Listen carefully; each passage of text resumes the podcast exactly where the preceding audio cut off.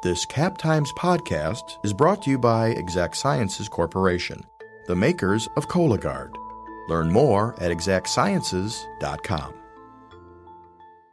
A couple years ago, uh, my siblings and I kicked in for Christmas and bought her a really nice knife set. And we're like, we are giving you this, but you have to throw away a bunch of your old knives. Like, don't give them to good. Throw them away. They are worth. Mom, I can take this and rub it on my palm and not cut myself. Please get rid of it.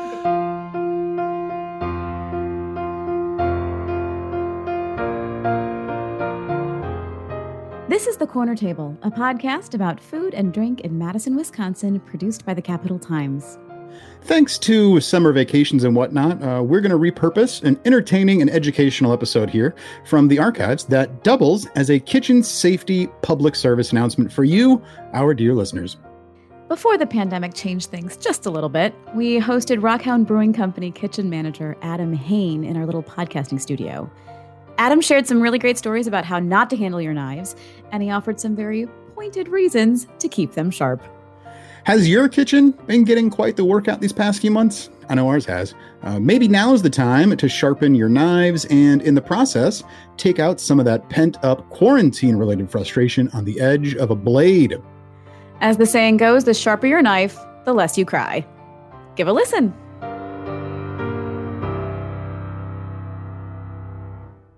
Welcome, Adam. Hi, thanks for having me. Thank you so much for being here. And thank you for bringing your knife sharpening accoutrement. I don't know what the word It's a lot of should be. equipment, yeah. we got like what, three items that I can see. Yeah, and there's a couple I didn't bring just because they kind of repeat what this stuff is. So I have for like the hardcore, I've been chopping frozen chicken bones, and they aren't like I've taken chips out of my knife. A when wet wheel, um, just a, a standard grinder. Um, you can use any kind of fine grain. You don't want to use your bench grinder you have at home for doing chisels and whatnot because that will take large chunks off of your knife, and the value is in the steel. So this uh, works great. You do it about a 20 degree angle, and it uh, will take a lot of those chips out. It'll help put an, an edge back on. I actually have a paring knife that. Um, never run your knives through the dishwasher, by the way. This is public service announcements. Number Yeah. one, never, ever run your knives through the dishwasher. Hand wash only. Hand wash only. Doesn't matter if it's your Chicago cutlery or if you have a $200 shun. Never run them through the dishwasher. It takes the temper out of the blade so they can never get as sharp as they originally were. Really? And- Okay. Yep. It also loosens the mechanical fittings. So I have in my my main knife kit, I have a 10 inch uh, chef's knife that I used for years, and somebody ran it through the dishwasher and, and it literally took the uh, the rivet out of it. So Hmm. now I can't use. I could get it re-riveted, but I use it as an example of this is why we don't do it. It loosens mechanical connections, so your handle can fall off and things like that. So, what is it about the dishwasher, like the actual mechanics of the in, the inside of the dishwasher, that damages the knife to Your- that degree? If it's so the, main difference between a home dishwasher and a commercial dishwasher like if you're in a restaurant most dishwashers are between 90 and 180 seconds. They're you know a minute and a half to three minutes uh, it's high heat or it's uh, lower heat with chemical but it just it's a quick process. I still don't like doing it in restaurant ones but it's kind of passable. Your home dishwasher takes two to four hours to wash and it's doing high temperature and it's a constant wet environment bringing a lot of heat and pressure into your knife so it gets into the joints and it just it wrecks them. Yeah. so yeah it, it's that constant uh, exposure to heat and to pressure and, and dampness. Yeah, and so you shouldn't leave your knife like just soaking in the in the sink either. right Just kind of like wipe it down real quick and then throw it in the, in, in the in the drainer or yep it should be wherever a else. couple minute process Yeah. Oh my gosh, we've been here for like 30 seconds and I've learned a gazillion things already. all at once. Yeah, Yeah. just piling them on. so, just to sort of introduce you a little bit for our listeners, um, tell us a little bit about how you got into the industry, how you know all this wonderful stuff. Uh, it's a very roundabout uh, uh, journey. So um, we'll go right back to the beginning. My uh, my mom is the youngest of ten of an orchard family. So my grandma, An orchard family? yes, uh, my my uh, mother's father and his brothers have the third oldest orchard in the state. Uh, now it's predominantly now just uh, uh, recreational. Though my one of my uncles has an orchard down the road, and my cousin has the orchard that actually backs up to my ancestral orchard. Um, so they had a lot of kids and a lot of workers on the farm. There's uh, row houses where they had people who would come and be like seasonal workers and whatnot. So my grandma never learned how to cook small batches. I still blame her when I make soup. That makes Uh, sense. So from the time I was big enough to crawl up on a stool, I was sitting by grandma kneading dough, baking stuff, and I've just always loved cooking. Uh, so did it as a hobby, had fun with it. Uh, went to school to be a computer programmer. Uh, saw what my friends were doing out in the industry. Uh, I like people. And uh, I'm fairly extroverted. I get blamed for talking way too much, and I can make friends with anybody in an instant. And they were all sitting in little boxes, never seeing anybody. Like the manager would pop in twice a day and be like, "Here's some work. How are you doing? Goodbye."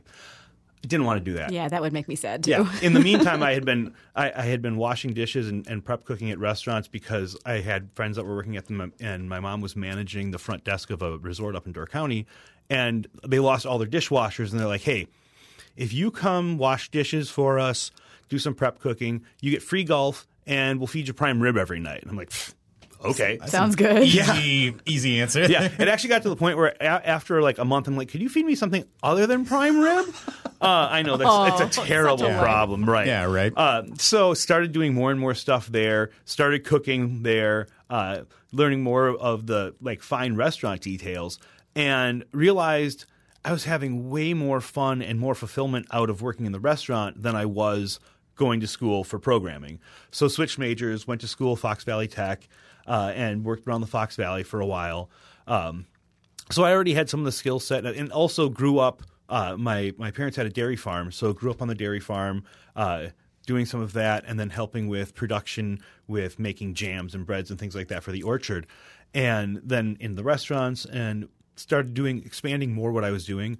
Uh, worked for a company that ran nine different cafeterias, and I managed the managers of them. So it was everything from a cafeteria in a slaughterhouse where it's just get burgers out as fast as you can, to fine dining, doing the corporate dining room at Time Warner, doing the uh, eventually ran the corporate dining room at uh, Schneider National. So feeding eight to nine hundred people a day in a variety of comfort foods. Up to we had a very large Indian population there, and learned how to do traditional Indian cooking. Uh, so it was kind of a blast. And in all of that, I I love to learn. I read constantly, uh, and your biggest tool when you're cooking are your knives. Yeah. So I wanted to learn well, first what kind of knives should I get? What works best for me? What works best for other people? And then if I'm going to have them, how do I take care of them? So started researching how to sharpen them, what tools to use, that kind of stuff, and just figured out that keeping a good sharp knife was the best thing I could do. Um, so yeah, worked around the Fox Valley. Uh, ended up here in Madison because of my now wife, and uh, started working around here. Wound up uh, running a restaurant in town for three years. Went over to the feed kitchens, helped open that up. Was there for four years. Worked with a lot of different entrepreneurs there. Actually taught knife classes to their uh, their students in the just baking and And when you say when you say you taught knife classes, you mean like just how to you know do the different kinds of like dicing and Yep. chops and how to the knife skills. Yep. Yeah. show them what what type of knife is what so that they can identify them show them the different parts of a knife how to keep your knife sharp how to maintain it how to properly hold a knife and then how to do proper chopping dicing that kind of stuff. Basically giving them one extra skill so that if they go into a restaurant they can say hey i can chop up 100 pounds of onions if you need that kind Yeah. of thing.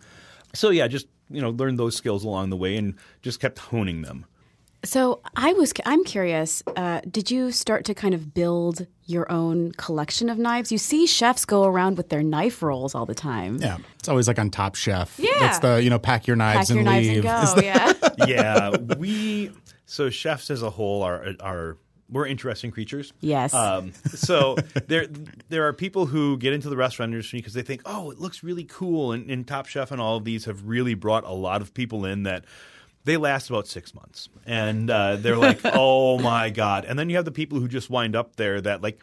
I was a computer programming major. Uh, one of my good friends was a history. He like he has his his history degree. Another guy that uh, was an HR executive for years in corporate America for Fortune 500 companies, and eventually you find your way into a restaurant and you're like, this feels right. These are my people. Yeah. Uh, and so yeah, and and we're all a little obsessive. So the knife thing gets to be kind of like, I need that knife. I, Ah. I know I don't need that knife. I really don't need to spend that. My wife has so many times said to me, why did you get another chef knife? You don't understand. This is a wide belly chef knife that comes to a taper rather than my shun, which is a straight back with an Asian handle. So that's very different. This works for other things. And what's that one? That's a sushi knife. You don't make sushi. I understand that, but it works so well on vegetables. and when I want to shave Brussels sprouts, it's really, really good. Yeah. Yes, but you've got seven other. Doesn't matter.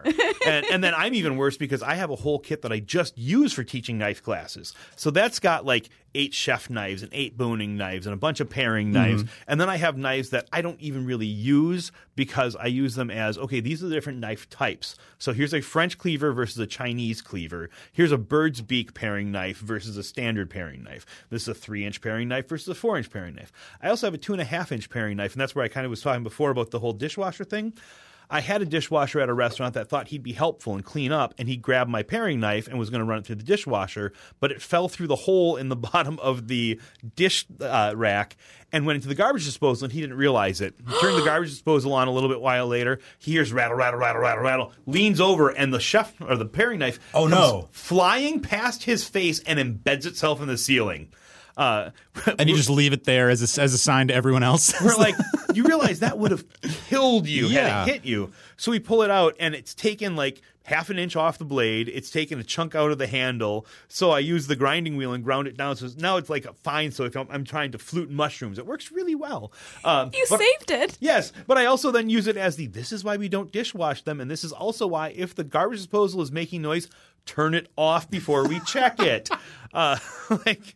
Oh my lord. Yeah, he, he- we gave him a five minute break to kind of sit Sure. down and, and, you know clean himself up. You'd have to collect yourself a little bit after you know a near death experience. right, exactly. Oh, my So- goodness. So, yeah, uh, I have literally thousands of dollars of knives. Um, most chefs I know do. Uh, back in the late '90s, um, early 2000s, these ceramic knives were the really big. thing. Everybody had to have a ceramic knife, right? And oh man, they're so much sharper. Ceramic knives are great. They don't rust. They are super sharp. They are a pain in the butt. They cost a lot of money.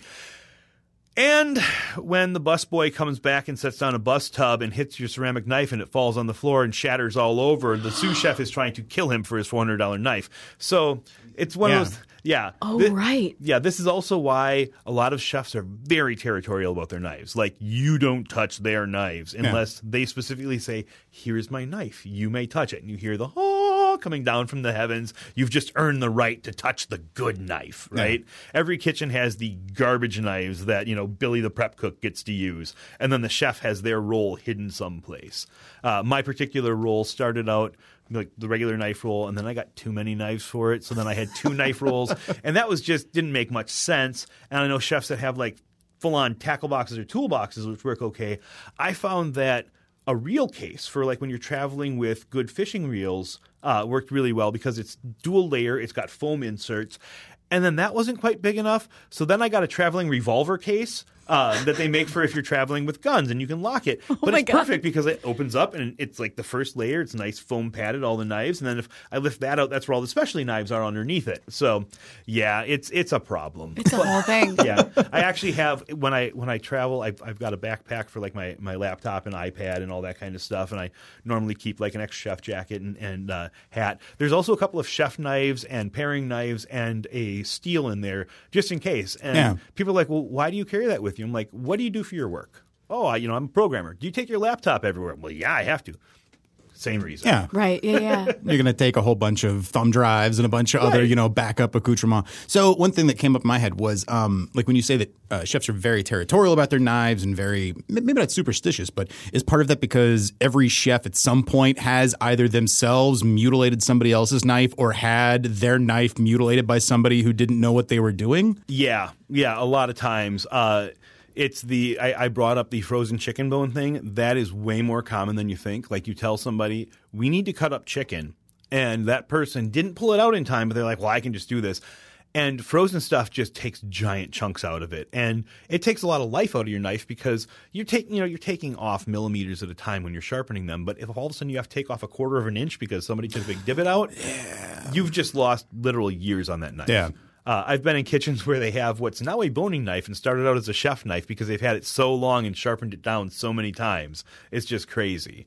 But yeah, it, it is, and it is, is also kind of superstitious and it's comfort. I mean, like if you're using this knife all day long, you want to find the handle that fits you right. And there's so many different varieties of handles, but you want what's going to feel comfortable, what you're going to be good with. And you've probably spent years like finding the right thing, and now you are used to that knife. Yeah. If somebody messes that up, I mean, that's like wrecking the couch cushions when you got just the right Yeah. divot. I mean, you, you've gotten to a point where the knife just feels like a natural extension of your hand, and then somebody does the slightest little thing, or if it's got to be, you know, cleaned up and in some to some degree, you know, then it's just going to be all wackadoo, Yep. and it's going to take you forever to get that feeling back. Yep, exactly. So my mother keeps all of her knives in the drawer. I think she she has like a, a magnetic strip for a couple of them, but mostly the knives are just like dumped in a drawer, right? And they're all basically butter knives. I love you, mom. I'm sorry, but they're on blast. Like, they're, they're like they're not sharp. Like you can't, you couldn't cut yourself if you wanted to. Like you'd have to really work at it, right? Um, and so like over uh, Christmas this past year, I, I brought, I had a new knife. I had a brand new knife uh, from Orange Tree Imports, and I brought it with me in a little like sleeve or whatever. And I was just wondering if you have any thoughts for our home cooks listening about why a maybe you shouldn't put all your knives in a drawer. And B, why it's important to keep them sharp or have them sharp. Uh, I have the same mother. Um, she has the Chicago cutlery knives that she got as a wedding gift uh, 44 years ago now. Uh, she will not get rid of them. She has some other knives that we finally made her get rid of. A couple of years ago, uh, my siblings and I kicked in for Christmas and bought her a really nice knife set. And we're like, we are giving you this, but you have to throw away a bunch of your old knives. Like, don't give them to good. Throw them away. They are worth. Mom, I can take this and rub it on my palm and not cut myself. Please get rid of it. uh, so, a couple of reasons to have good sharp knives. Um, my hands are a good testament to it. Uh, I did I did martial arts training for years, and they always tell you the first thing is if you're going to do martial arts training, if you're going to get in a fight or you're doing training, you're going to get hit. Just get it into your head. You are going to get hit. It's it's just one of the things. If you're sparring, somebody's going to hit you. If Yeah. you're in a fist fight, somebody's going to hit you. Get it in your head so that once it happens, you can just react and not freeze up. And I always tell everybody new starting in the kitchen, you are going to cut yourself. Yeah. At some point, you're going to cut yourself. So know that at some point you're going to cut yourself. And when you do, don't freak out. It is. it's still impossible. like I can't. Like I mean, like 'cause there's there's always that that moment of knowing you've cut yourself, looking at it, seeing the line, and knowing in like two seconds there's going to be some blood coming out of this. But how bad is it going to be? I don't know. And it's just that like Lindsay's losing it over here. Yes, I've, I've, I've had somebody in the kitchen where they cut themselves and like ah, and now you just have splattered blood everywhere and Yeah. contaminated the kitchen. So No, no. it's the grab a towel, put it over it, let's check it out, you know, see what it is. Apply So- pressure. Yeah. So my my uh, my left hand ring finger. Uh, Many years ago, I was cutting up an avocado and the avocado slipped. And I was using my boning knife, which is literally sharp enough to shave with. I've proven to people by putting on some eh, some shaving cream and shaving my face with it. Uh, and it cut to the bone. Uh, and it was a busy night. We already had somebody out, and it's like, oh crap, I don't have time to go get stitches. I always keep super glue in my bag because super glue was made for battlefield wounds. Yeah. it is pH neutral. It's it's great. So washed the hand real well, super glued it, threw a band aid on, worked the rest of the night. Barely visible scar.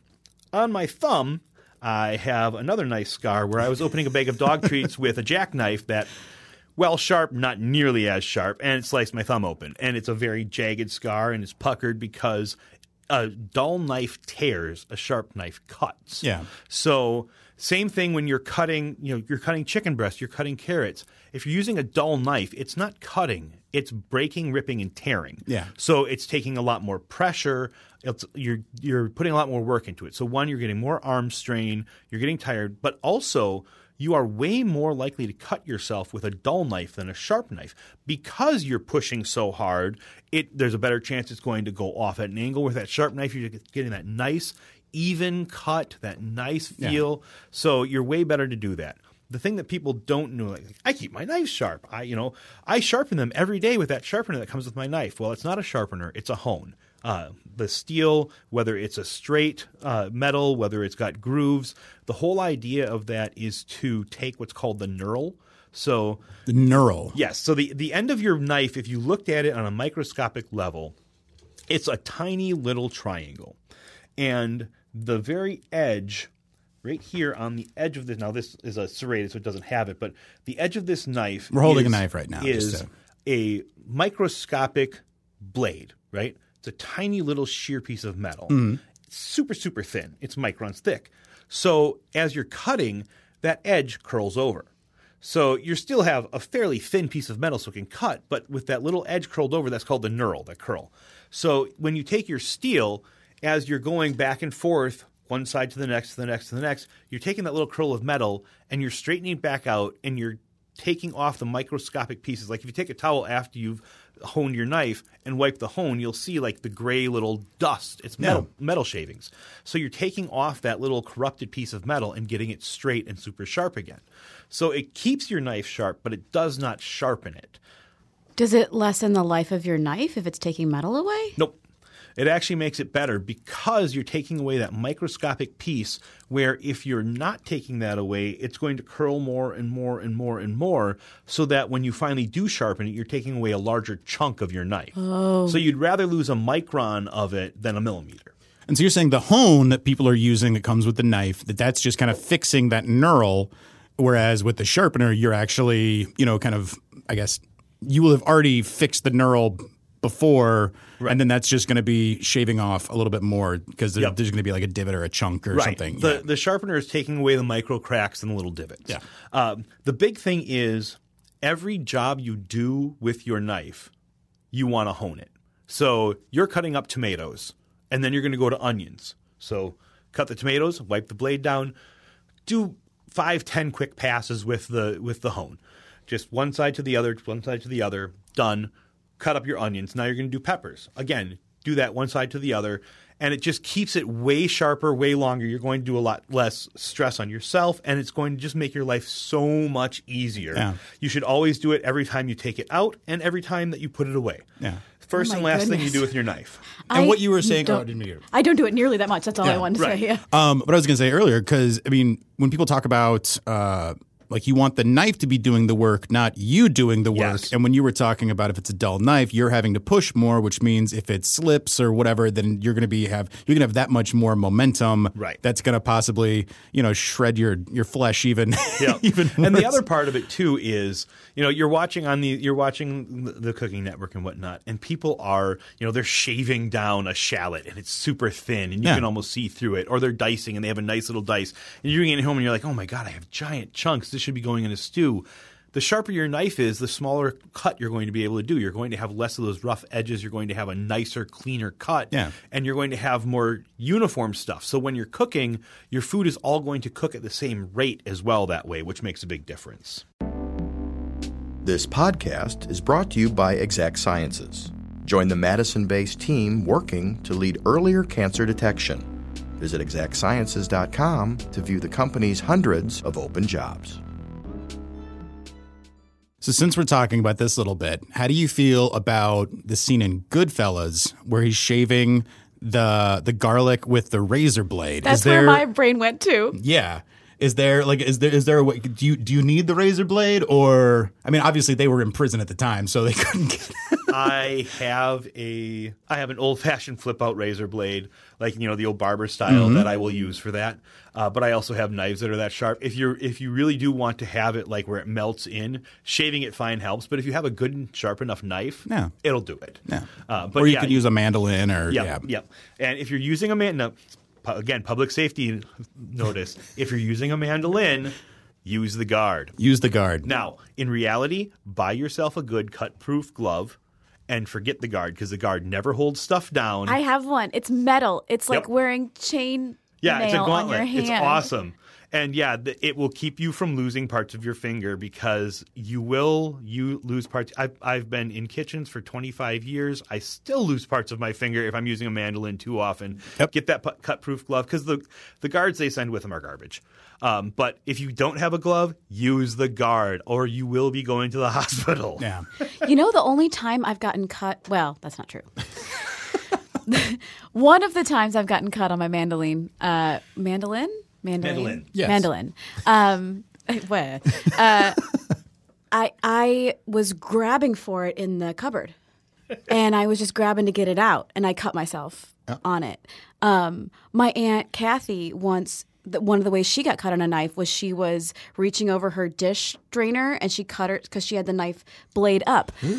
Another thing that my mom used to do, thank God she doesn't anymore, she would put the knives blade up in the dish drainer because she's really aware of how germs are transferred. She's a nurse, and so she, and so you know we're all very aware. And she's like, if I put the blade down in that like the dish drainer part, like it's gonna get germs on the top. So she didn't want that, so she turned it up. And I was like, you're gonna stab yourself. Yeah, ger- germs get transferred a lot more, a lot easier if there's blood. right, right. right? And you, yeah, I, I always teach people in the restaurants like when you're washing forks, knives, spoons, all that kind of stuff, have them up. If you're washing, like we don't put the knives through the dishwasher, but let's say you're doing the steak knives, they go through the dishwasher. Put them down. I don't care if there's a little bit of something on them. Take a take a clean dry cloth afterwards and polish them. But yes, don't have the knives up. I again, Squicky uh, had somebody who took a bread knife and put it in a dish rack, and it flipped blade up when it was laying down. And when they picked up the dish rack, they put their thumb on it and pushed the thumb right down and did a nice cut right in their thumb with the bread knife.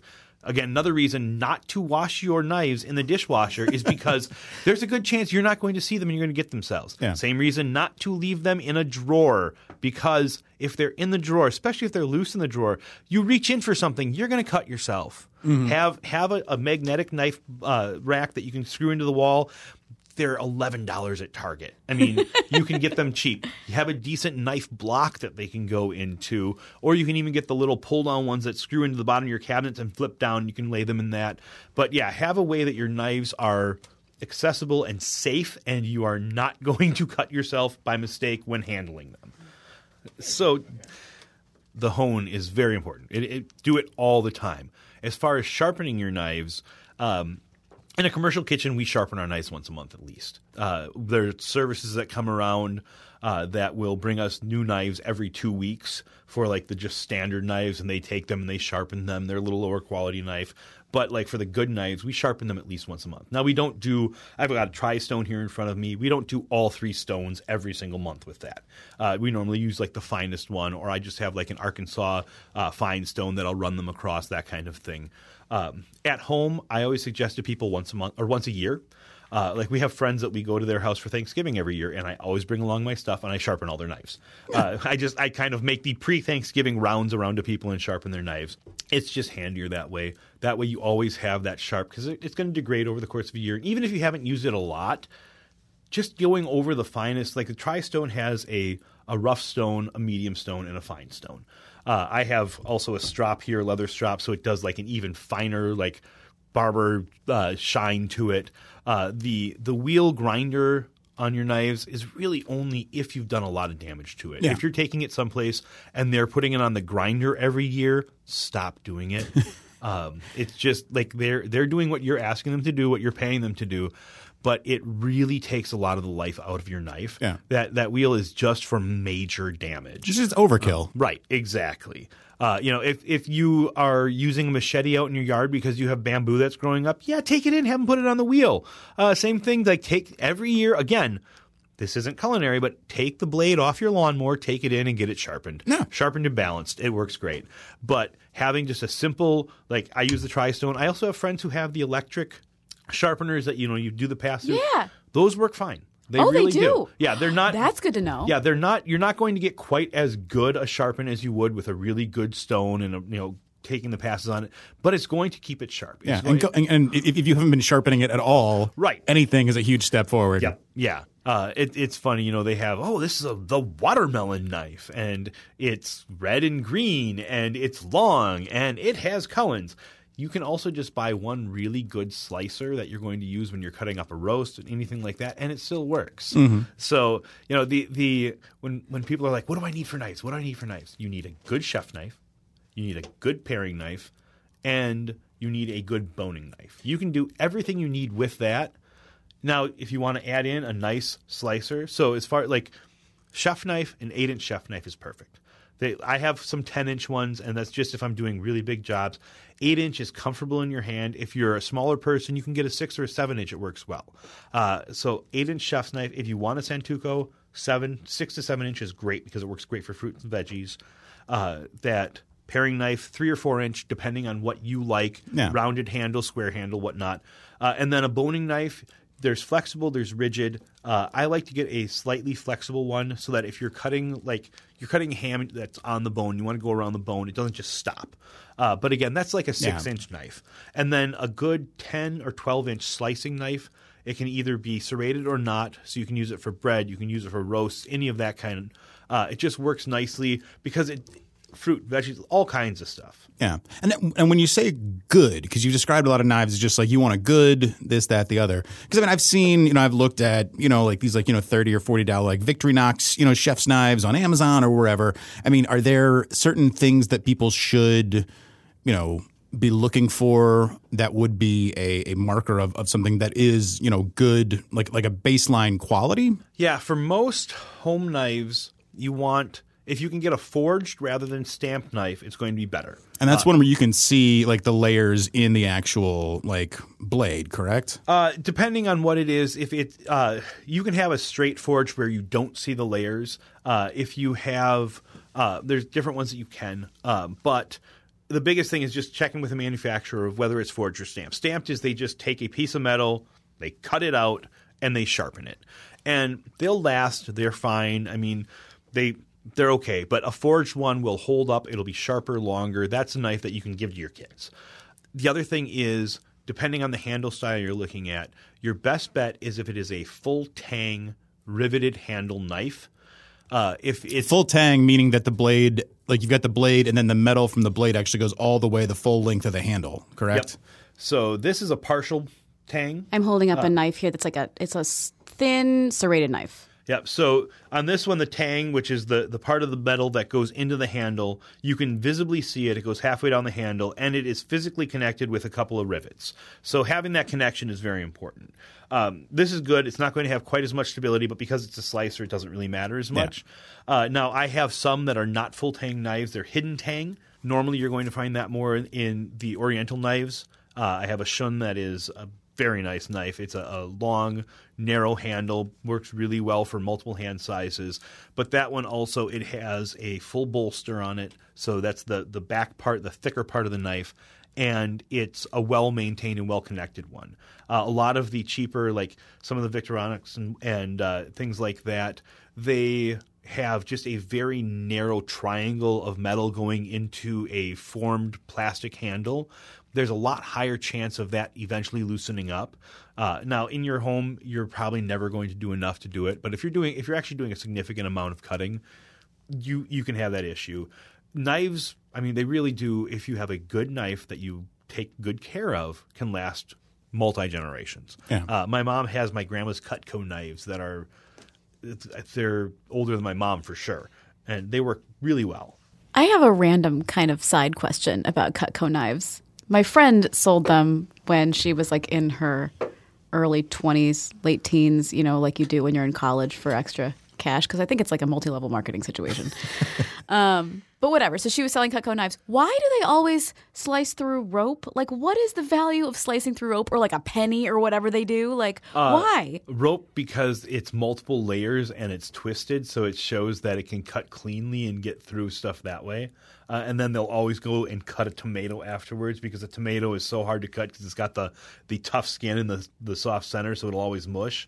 So yeah, they're just it's same thing when they cut through a shoe. It's to show that they can cut through something tough and then cut something soft. But like, what is the food equivalent of a rope? Uh, butternut squash. Oh, Yeah. Uh, there's like a lot of the root vegetables. Uh, I, I love root vegetables. Uh, my favorite thing to do in the winter is get like uh, rutabagas, turnips, parsnips, carrots. parsnips and- are harder than carrots, Yes. right? So and and rutabagas are really really hard, and I like to cube them, roast them, and and they're great, right? They make a great thing, but they are tough, and you need a stout knife for them, Mm-hmm.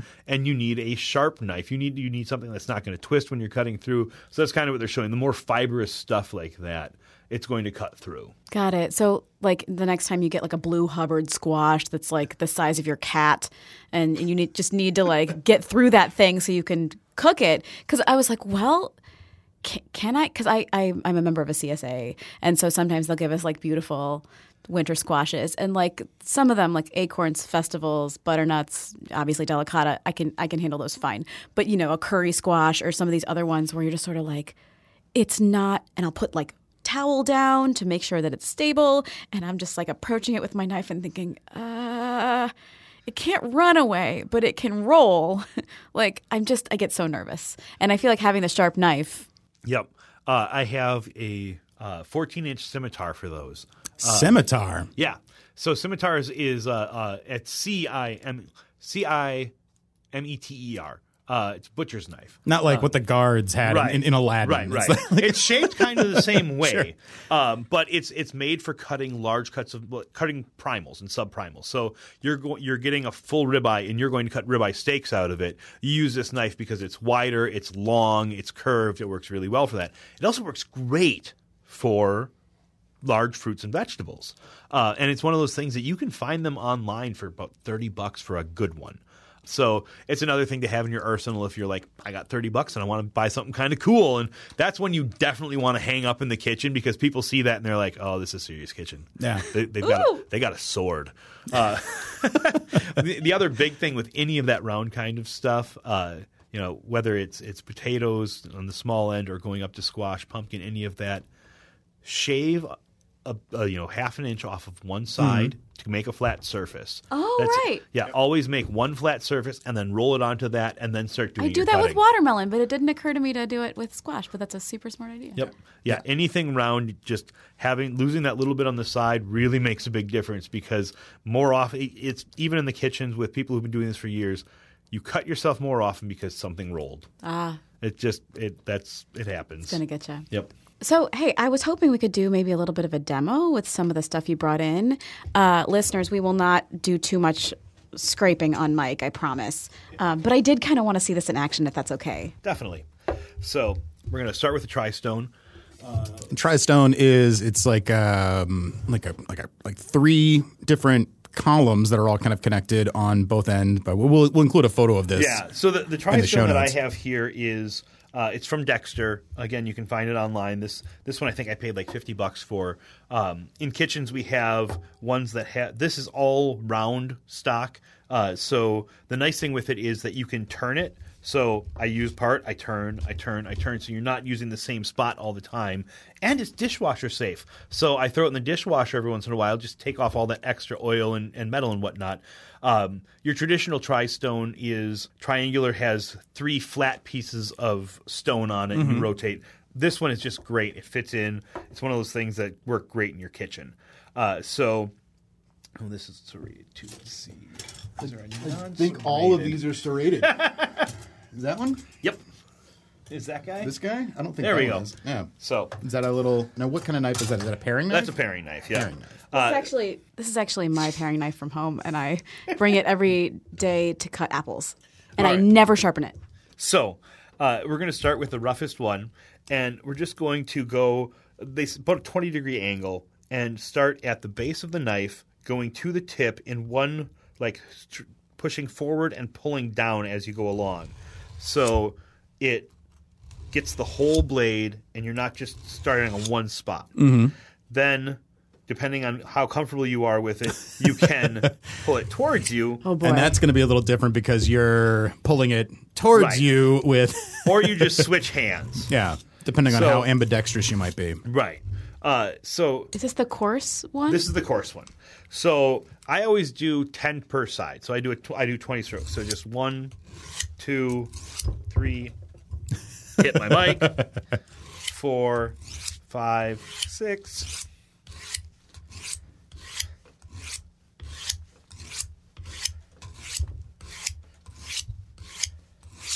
And 20. So this is rough. It's giving it a nice base edge. It's like if you feel it, it's definitely sharper. Yeah. Uh, from there, we're gonna go to our medium stone, and this is just going to kind of get it, get some of those rough edges off, make it a little nicer. Do this real quick. Where, if you were talking to a home cook, where where would you tell them to take their knives? And if and if you were advising them to learn to do it at home, what would you say they should buy? If you're doing it at home, like I said, the, the electric ones are the the kind of foolproof. Yeah. Um, you can use them too much and sharpen down too much. Again, sharpen your knives at most once a month, and that's if you're using them on a regular basis. Okay. Uh, hone them all the time. You, you're not going to hurt them honing them. The only way you're going to hurt them is if you're putting it at a 90 degree angle and scraping it across, and you're going to to you know blunt the blade that way. But do it somewhere between 20 and 30 degree, just what, what feels comfortable with your wrist holding the knife Mm-hmm. that you normally would. If you don't feel comfortable pulling it towards you, I just I kind of should have walked through the honing process. If you lock your elbows in at your sides and you hold it out and use wrist motion, that's your best bet. If you don't feel comfortable with that, stand your your hone up with the end on the table, holding it up, and then just go down at a 20 to 30 degree angle This is what I do, your table. yeah. That's, I feel better. Yeah. Uh, it it works the same. It's just getting that angle and getting Yeah. like I said, getting that knurl off. In town, that's part of the I, I'm not sure who's who's even doing it anymore now that Kitchen Gallery's gone. I would talk to like William Sonoma and see if they do. Uh, also, if you're looking for just easy knives, there are a couple of kitchen supply stores in town. Uh, so Kavanaugh's and Kessenich's, they're good ones to talk to, and their people probably know who's actually sharpening them in town. Uh, if you know me, just bother me on Facebook. I'll come sharpen your knives. Um, I actually also, from time to time, will do knife sharpening things um, where I don't charge anything. Like we've done them at Rockhound uh, Brew Pub on Park Street. We're going to do that again. We're going to do one at um, the Malt House over on Milwaukee Street. Nice. And the only thing that I require is if you come and I sharpen your knives, you need to at least have one drink to like do some patronage. Yeah, Pretty exactly. rough. Yeah. Yeah, it's think we can really handle it. rough. I know. Um, but yeah, that's that's uh, it's finding finding somebody that you trust to use them. Make sure they're not using the same wheel to do your knives that they do axes and lawnmower blades on. It's just not great. Um, don't let your uncle Jim do them in the garage using his bench grinder. I have a bench grinder. I use it on my, my machete that I use for chopping bamboo. That's that's why I brought it up. But that yeah, I would not put my knife on it. No. And if you want to get just a good simple tri-stone, Amazon is your friend. Look for like the Dexter. Um, you're going to pay somewhere between fifty and hundred dollars for a decent uh, tri-stone of some sort. And there are a lot of online tutorials. Uh, in fact, it, it, it's a really big YouTube rabbit hole you can get into. There's a guy in Japan who is a master knife sharpener and he's amazing. Now he uses they go by grit, kind of like sandpaper. Mm-hmm. He has like 600 grit. This this stuff is almost as fine as glass. It's just ridiculous that he will use to sharpen. He also has done things like he made a knife out of smoke. He made a knife out of rice. He's made knives out of wood, and then he has sharpened them down to the point where he can cut paper with them. It's kind of awesome to watch. All right. But yeah, there's some really good tutorials online if you want to learn that. That's the, the great thing about YouTube. You can learn pretty much anything Yeah. off of it. And when you were talking about the tri-stones, I mean, would the the kitchen supply stores that you mentioned, uh, the locally, would those also have those? Or I believe they do, Okay. yes. I've seen people drop their knives off at Sur La Table when I was there shopping. Um, so I think they do knife sharpening there. I had this vision for when we bought a little tri-stone that like my husband would learn how to do the sharpening and then we would like go to friends' houses and sharpen their knives and they would love us. Um, he doesn't feel co- that comfortable with doing that because like he's used to sort of our own knives now on it but Right. but your friends still love you. That's the that's the main thing. Just for reasons that have nothing to do the with knives. goal yeah Just go, go to Fromagination, buy a bunch of cheese, take it home, use your nice sharp knives, and then take the cheese to their house. There we go. oh very exactly. nice that's Yeah. perfect Of your knives, is there one knife that is your favorite? I know that this is probably asking like one of those like big like you know which, which of your baby. children is like favorite. But I mean, like, is there one knife where you're like, if I had to use this knife, you know, for the rest of my life, this would be the one for X, That would be reason? the the Shun eight inch chef knife. Um, the funny thing about it is, originally that was my wife's knife. Um, she, sorry, hun, cannot cook. Um, she knows it, um, and she just thought, you know, watching all these Food Network shows and stuff, she wanted to buy some good knives. Yeah. So she researched it. No, Shun is a really nice knife. So she went. Uh, I don't. I think it was Wisconsin uh, Wisconsin Cutlery that she bought it at, and got this beautiful knife, right? And then it hung on the magnet in her house. And when we started dating, I'm like, that's a beautiful knife. And I started using it, and I'm like, I'm giving you this knife and I'm taking this knife. You're not going to use either one of them, so I'm going to use the Henkel at home. Yeah. And I'm taking the Shun to work because I can do everything with it, and I will. And it's the most comfortable handle. It's amazing. Love that knife. It's uh, retails about $185 for that chef knife. I mean, honestly, that's uh, not which bad. is not bad. Yeah. That's not what I Yeah. thought you were going to say. No, it's not. It's not. They have more expensive ones, but for an everyday use knife, it's really great. Yeah, and, and- if you, I mean, for home, if you spend about three hundred dollars on a decent knife set, you know, pick and choose what you want. Those knives will last you and your kids their lifetime. Yeah. That's what you're saying. It's it's an investment. It is like you're thinking ahead of the time, and and again, as long as you're treating them well, if you're sharpening them, you know, once a month and using the hone, and you know, they, they can last you, you know, generations. That's you why said. I give my knives names. There you go. Yeah, my new one is called Hercules. He's very strong. Very nice. That's awesome. Thank you so much. Thank you. Thank you.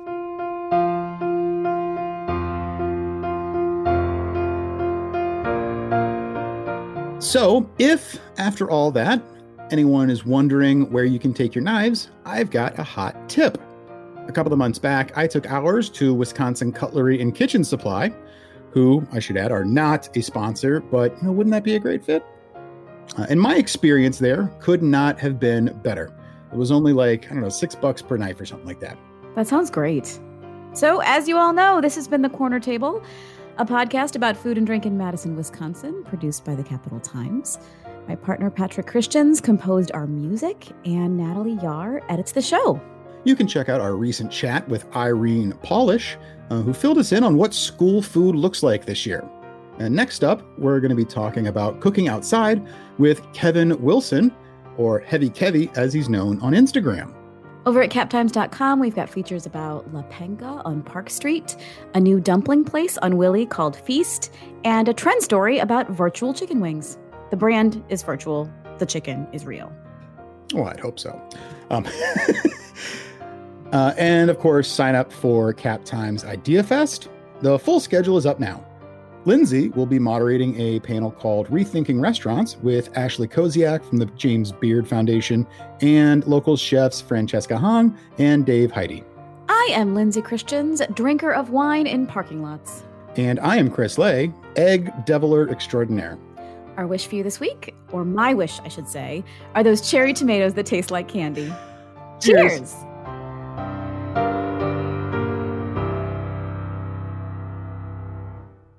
Okay, let's do all that again because why not? so, uh, if.